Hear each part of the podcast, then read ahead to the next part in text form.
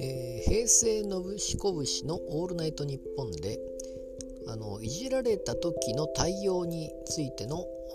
話といいますか、えー、ことをやっておりまして。あのまあ、徳井さんがですねそのいじられるのが嫌いだということで、えー、何か言われると顔に出てしまうということでですね。そのそれをまず直した方がいいのではないかということを、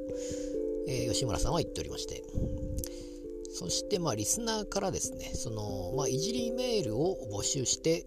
えー、まあ、リアルタイムに募集してですね。でそれをリアルタイムですかね多分。でそれに読んで、え、徳井さんがそれに対して対応するということをやっておりました。でまあ徳井さんはまあうまく対応できなくてということなんですけれどもまあでも途中ではこのパッと言ったことに対してもまあ、似たような反応をすればいいのではないかといったような感じで、あちょーとかですね、そういうこと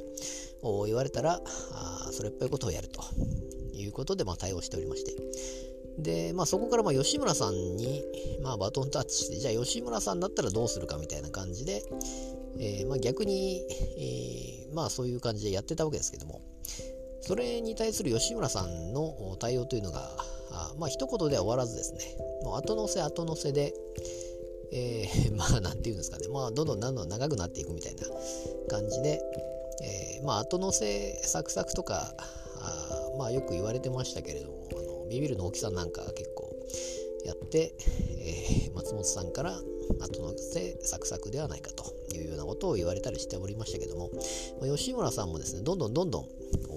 つながっていくと。でこれ聞いてて思ったんですけどもあのまあ私は M1 でしかほぼ見てないんですがインディアンスに似てるなと。